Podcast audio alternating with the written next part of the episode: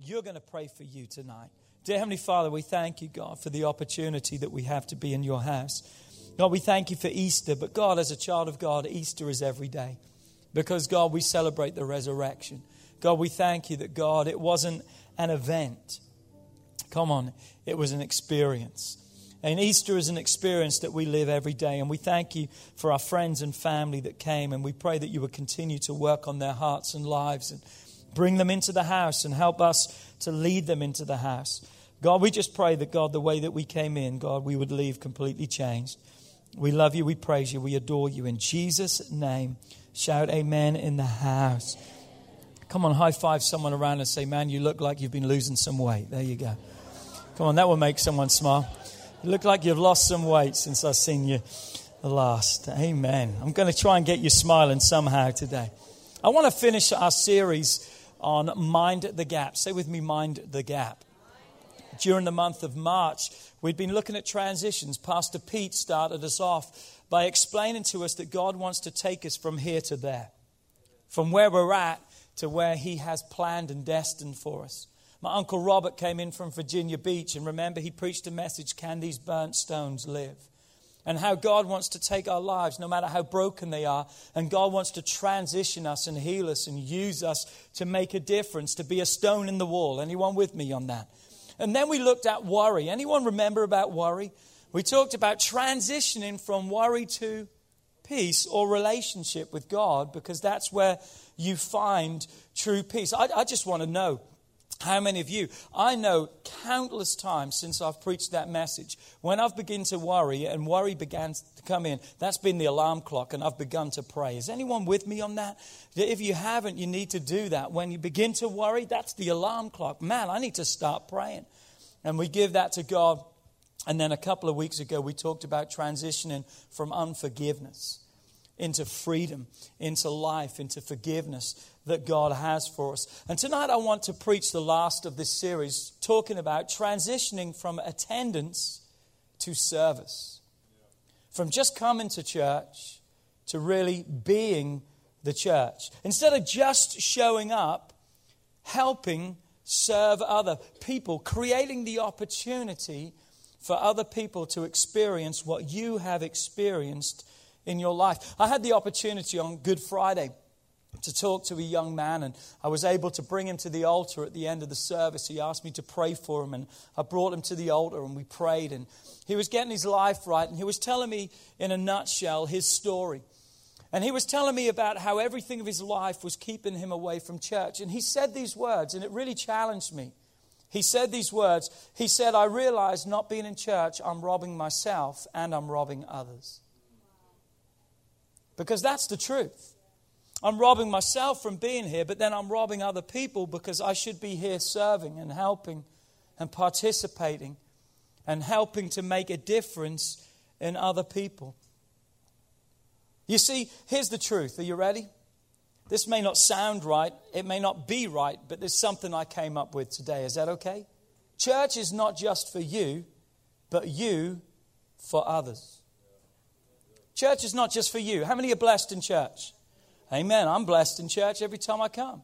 But it's more than just me being blessed, it's me being a blessing. It's you for others, me being a blessing for other people. I can hold a door open for someone, I can hold their kid, I can drive the bus, I can serve a coffee, I can do the words. If you can sing, if you can play, come on, you need to be talking to us. Why? Because it's not just for you, but how you can fit into other. If I had a dollar for every time someone said this to me, well, Pastor, I'm just going to pray about it.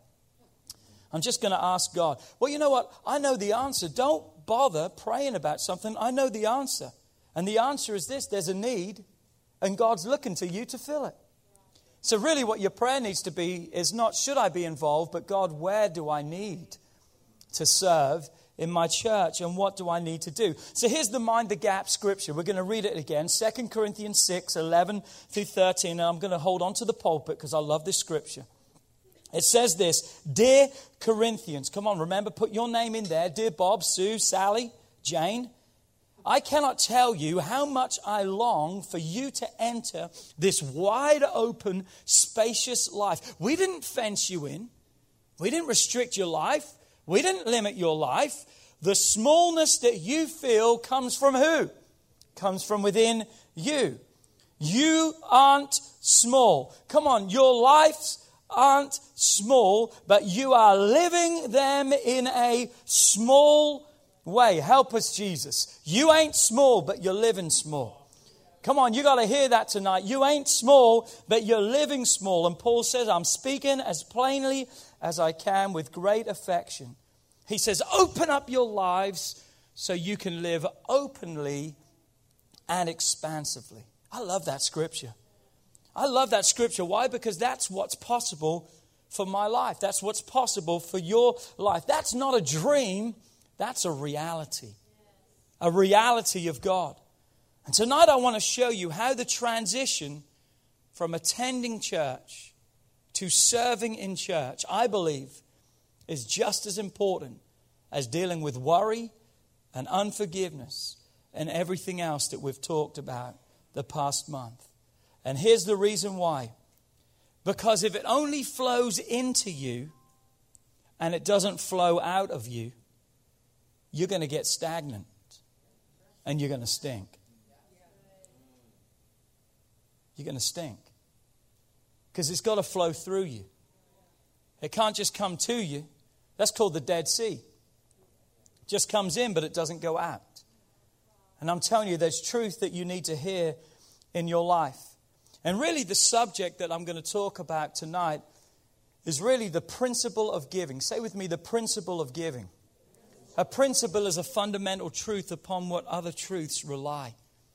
And there's a principle in giving that I believe that we need to see. And we're going to start from the beginning or from the very top. John 3:16. You know this one, for God so loved the world that he he gave his only begotten son that whosoever believes in him should not perish but have everlasting life.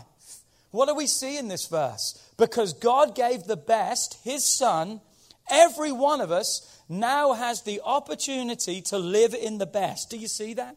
God gave his best. So now whoever believes in him, come on, you got everlasting life. Where's that? Heaven. That's the best that God has in store for you. But notice, something first had to be given, then it produced an awesome return. Without Jesus, there would be no true life and living for any of us. So catch this tonight.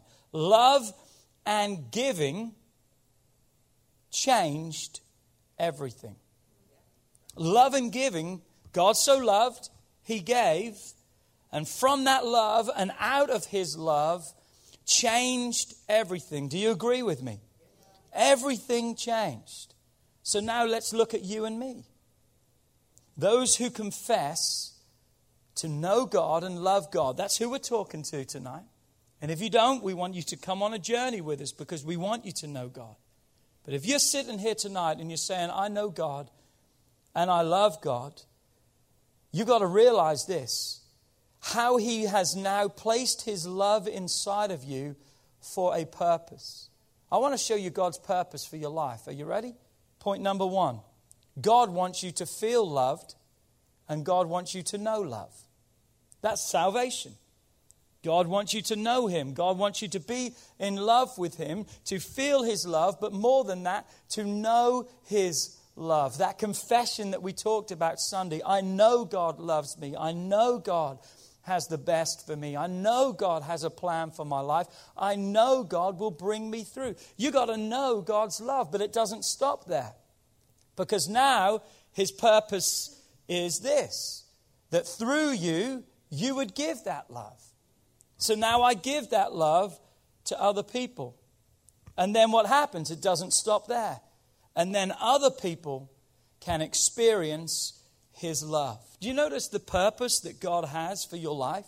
For you to find love, for you to give love, so other people can have the opportunity to receive God's love. If you would look in that purpose, you are the link between God and other people. You are the link between God and other people.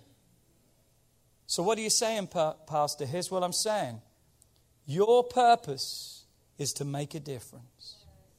Is to make a difference in your life and in someone else's life. So, how does that, or how should that really look in our lives? I'm glad you asked, and I'm glad that you're here because we're going to discover that today. And we're going to look at James chapter 2 and verse 14. It says this What does it profit, my brethren, if someone says he has faith, but he does not have works? If we can stop for a moment, because here's what I want you to do. Every time I say the word faith, I want you to shout out relationship. Can we try that? Faith. One more time. Faith. Okay, so let's read on. Are you ready? Listen. Can faith save him? What Paul is saying here is you've got to understand. He's talking about this. Can the kind of faith or relationship that you have save others? The implied answer is no. So let's read on. Or New Living Translation says this Dear brothers and sisters, what is the use of saying that you have faith if you don't prove it by your actions? That kind of faith cannot save anyone. Read on, verse 15. If a brother or sister is naked and destitute of daily food, and one of you says to them, Depart in peace. New Living Translation says, Well, goodbye and God bless you. Be warmed and filled, but you don't give them the things which are needed for the body. What does it profit? Thus also faith, by itself, if it does not have works, is dead. New Living Translation, listen real closely today. So you see, it isn't enough just to have faith.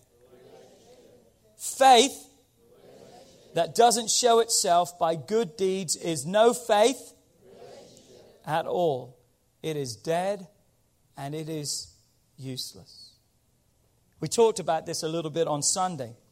So let me just interject this thought real quick because I want to avoid any misunderstanding and confusion. We don't earn our salvation by works. But such actions from our life show that our commitment to God is real. Faith without works is dead. Relationship with God without works is not happening, it's dead. It's not going to change anyone and it's not going to change your life. But as a result of my faith or relationship in God, works will begin to come. And those works show that my commitment to God is real. It's the evidence of salvation. There's got to be fruit of salvation. Let me say that one more time. There's got to be fruit of salvation. If you're not changed since you've given your life to Christ, then you need to come back to the altar and give Him your life. Because I believe a change and a transformation comes in the moment you're saved. I didn't say you're perfect because God wants to sanctify us, and that's a process that He wants to clean us up and change us and some things. But I'm telling you, your salvation is immediate and it is right there and right then. That there's a change that happens inside of you, and you should be changing every day. Now, jump down to verse 22 of James chapter 2. He says, Do you see that faith was working together with his works, and by works, faith was made perfect?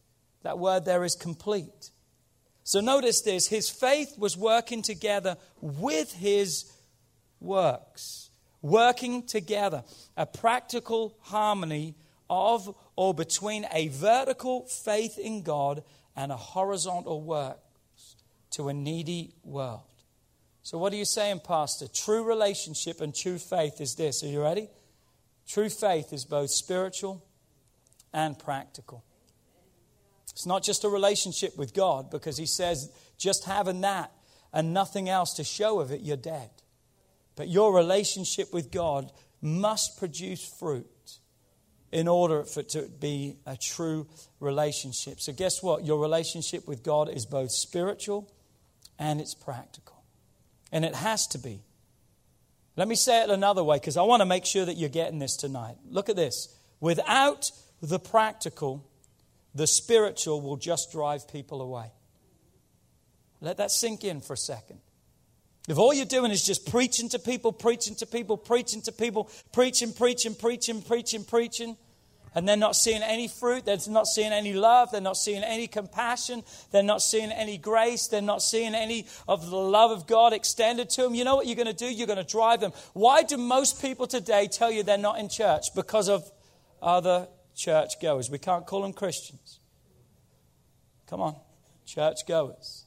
The reason they're not in church. So if it's just spiritual and there's no practical, we're going to drive people away.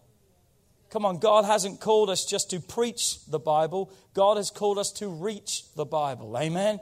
It's not just about preaching it, it's about living it. It's about being it. It's about putting into action what God's word tells us to do. And where does all that start? All of that starts with or at relationship. Let me show you what I mean. Acts 3, verse 6. Peter and John are going to the temple to pray. Are you ready? And Peter said, Silver and gold I do not have, but what I do have, I give to you in the name of Jesus Christ of Nazareth. Rise up and walk. Please notice the process here. He says, What I do have, what? I can give it. Because I have it, now I can give it. And this is why God so generously wants to give to you for this reason that you in turn will give to other people. God wants to bless your life. God wants to give to you the blessings, the freedoms, the liberties. Why? Because He's looking to you to take that blessing, that freedom, that testimony that He's done in your life and share it with other people. And that's why God generously wants to give it to you.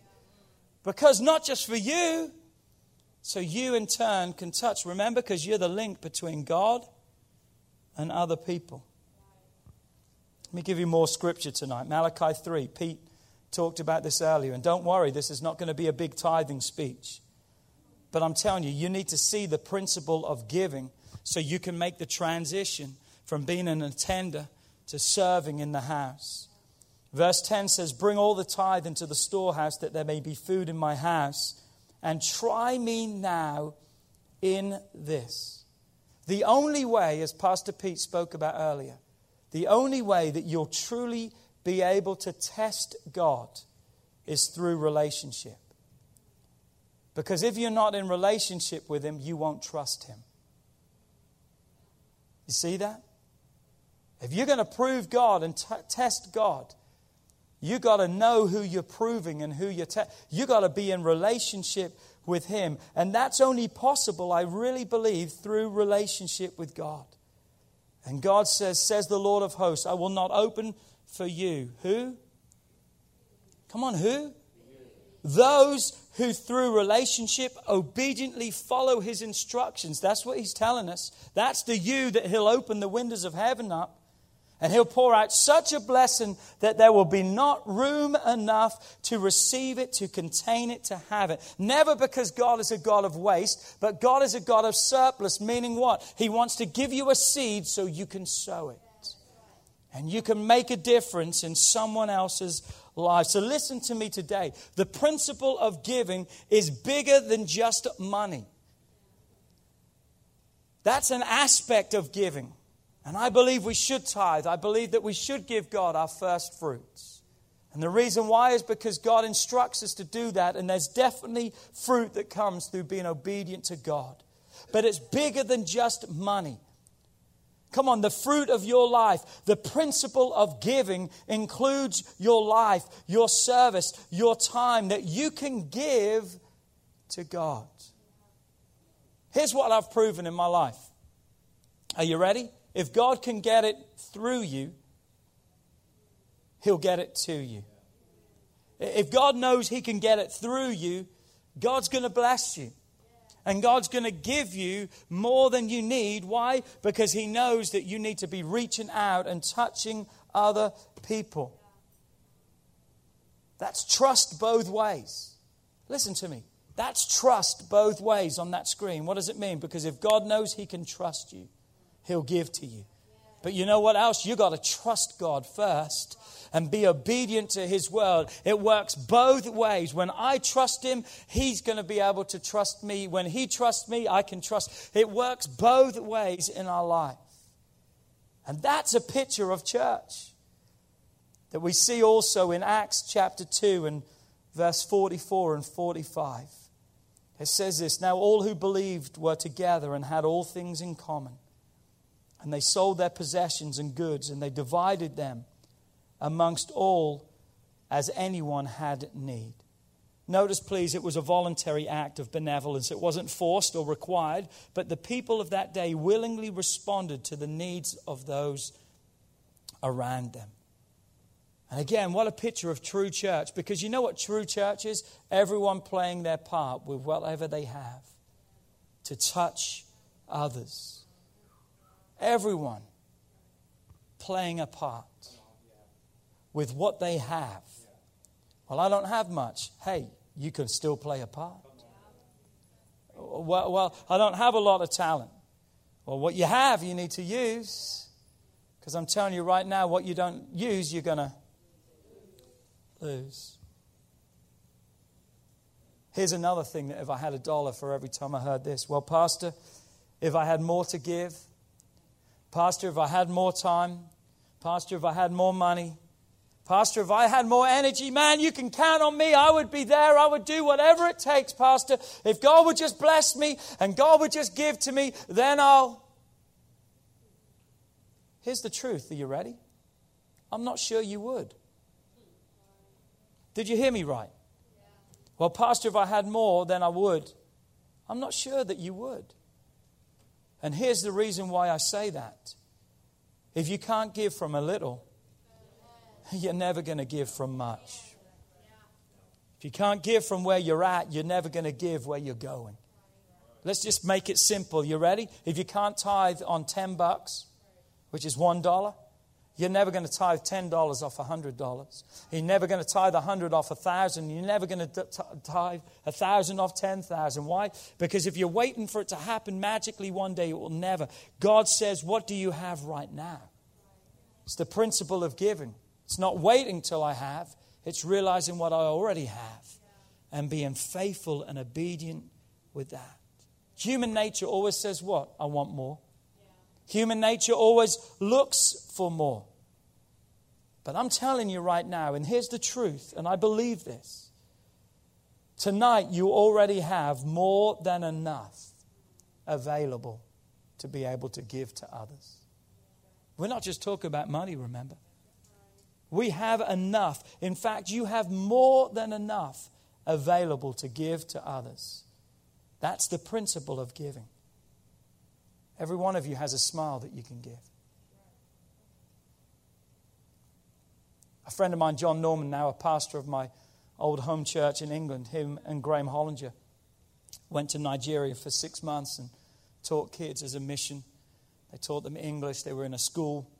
And they went to the church with these kids and they were amazed to see the poverty of these people. But when they watched as they passed the offering basket down the aisle, they couldn't believe to see some kids just looking in the offering basket and just smiling. And passed it by. They watched other kids that would grab a hair and pull it out of their head and drop it in the offering as they went by. And they were amazed by this, and they finally asked someone, What's the deal with this? They said, Well, here we teach people that everyone's got something to give to God. And you catch that. Catch that. That every one of us has something. Don't always think it's money and I've got to pay my way. What about holding a door open?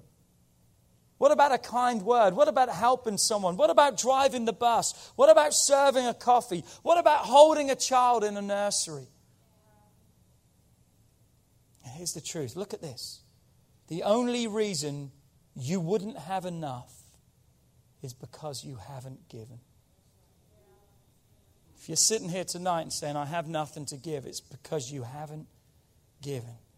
Because the Bible says, In giving you shall receive good measure, pressed down, shaken together, and running over. You see, church isn't a buffet line. Feed me. Come on, come on, let's see how we come in. We come in with our tray and we start one end and forget the plate. We'll just use the tray. Come on, man. And we're just piling everything on the tray. Forget the plate. We're just grabbing everything that we can. But think about this if church was a buffet line, it would still need someone to prepare the food and cook. It would still need someone to serve the food. It would still need someone to clean up the mess. So even if church was a buffet line, it would still need people to serve. What is church? Church is where we can use our gifts and talents to serve God and others. And if you're not sure of what they are, if you're not sure of your gifts and talents, give us four weeks. Listen to me. Give us four weeks. That's what we're asking. We're asking you to give us four weeks through our growth track. It's every Sunday at 11 o'clock. Because if you're wanting to get involved in church, but you feel a little bit confused about where and how, come on, Growth Track is an amazing opportunity because it answers the questions. I'm telling you, join us each week and we'll unveil to you your giftings and we'll help you to live out the abundant life that God has for you. Four weeks, I believe, can change your life. So many people today don't know their God given purpose, and therefore they're not given that.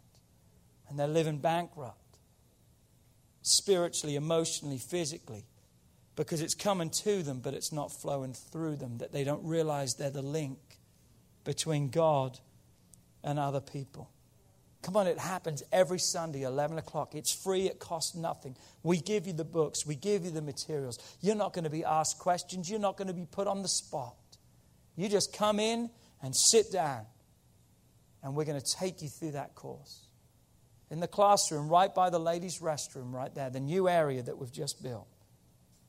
What else do we know about church? Church is where we can put into action our relationship to create an atmosphere for others too to experience God.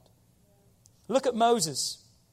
Moses sees a burning bush one day. He's on the backside of the wilderness. And look what it says. But Moses said to God, God has called him and said, I want you to deliver my people.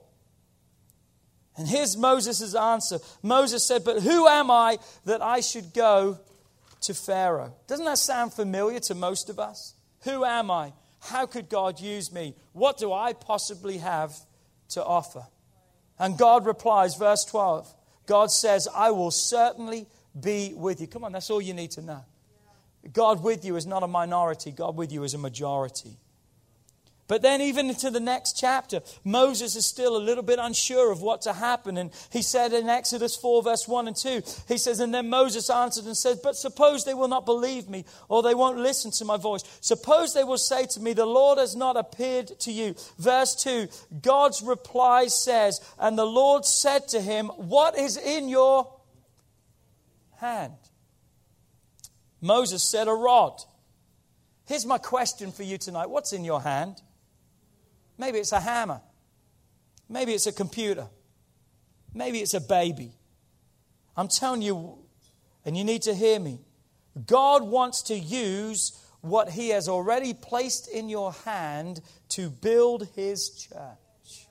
You have talents, giftings, and abilities that are in your hands that no one else has. And God wants to use them to build his church. What was in Moses' hand? A rod. What was a rod? It was a tool of being a shepherd. What did God use Moses for? To be a shepherd to lead his people out of bondage. God used what Moses knew. God has given you those talents, those gifts, and abilities for what purpose? To use them in his house. Have you ever thought about where your talents come from? Well, I got that from my mom, got that from my dad, learned that at school, did that. Okay, that's really cool. Where'd you get your mom and dad from? Where'd you get your brain from to learn that at school? The reality is this everything that you has comes by the hand of God. God has blessed you. And here's the beauty of it. Are you ready? God allows me to use my talents and giftings, what I'm good at, to provide for my family. But it shouldn't just stop there.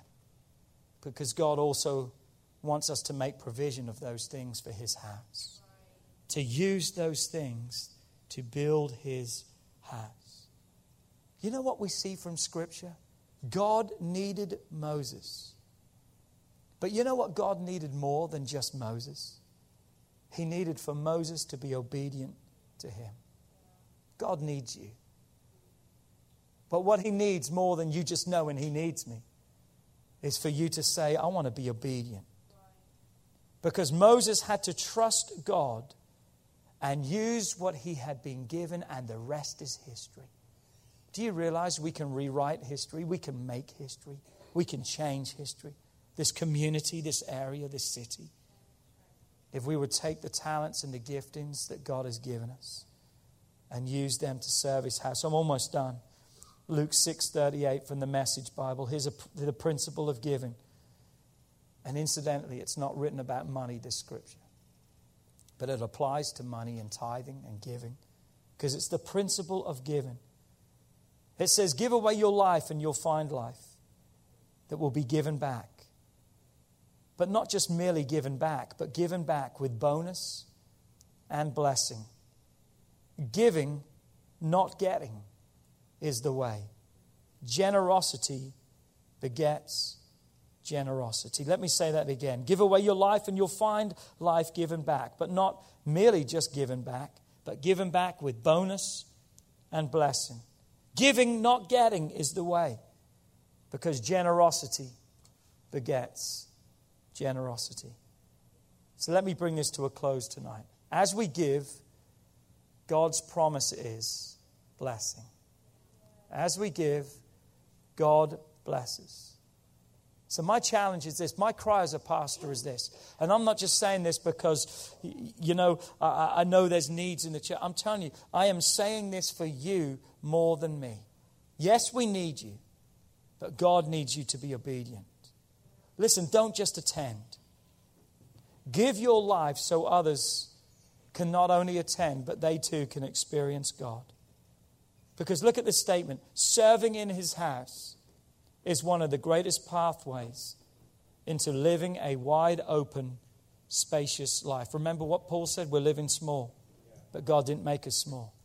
You need to move into a wide open, spacious life. I'm telling you, serving in his house is one of the greatest tools and pathways that you can have to see your life expand and grow. Why?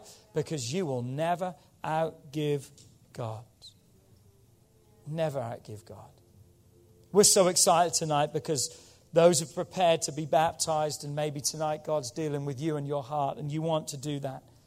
We call baptism the wedding ring of salvation. It doesn't make you saved, but it just shows the world. It's a public declaration of what God has done inside of your life. Come on, it's a result of an inward change. Because it's a life and anything that's given to God will never be the same again. And we're going to go into that in a few moments. But just before we do, look at me. Don't dig a hole. Do not dig a hole and bury what God has given you. Because if you hold on to it, that's all you're going to have. But then you release it then God has the opportunity to multiply it and bless your life. Come on, use it to build his house. I want to see people transition from just attending church to serving their church. You need to sign up for Growth Track tonight in the Connect Zone. Be there this Sunday, 11 a.m. Be there. If you've already attended Growth Track, are you serving on a dream team? Be a part of a dream. Why do you call them dream team? Because we believe you can live a dream. You can live your dream and see it fulfilled as you touch other people's life. Come on, you need to be serving.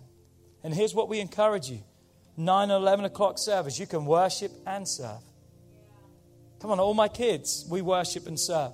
Our whole family, we worship and serve. My kids are in for one Sunday on service on Sunday and they're serving somewhere in the church. Because that's what we're teaching them. That's what we're believing, and that's what we want to see in your hearts and lives. Would you bow your heads all over this place?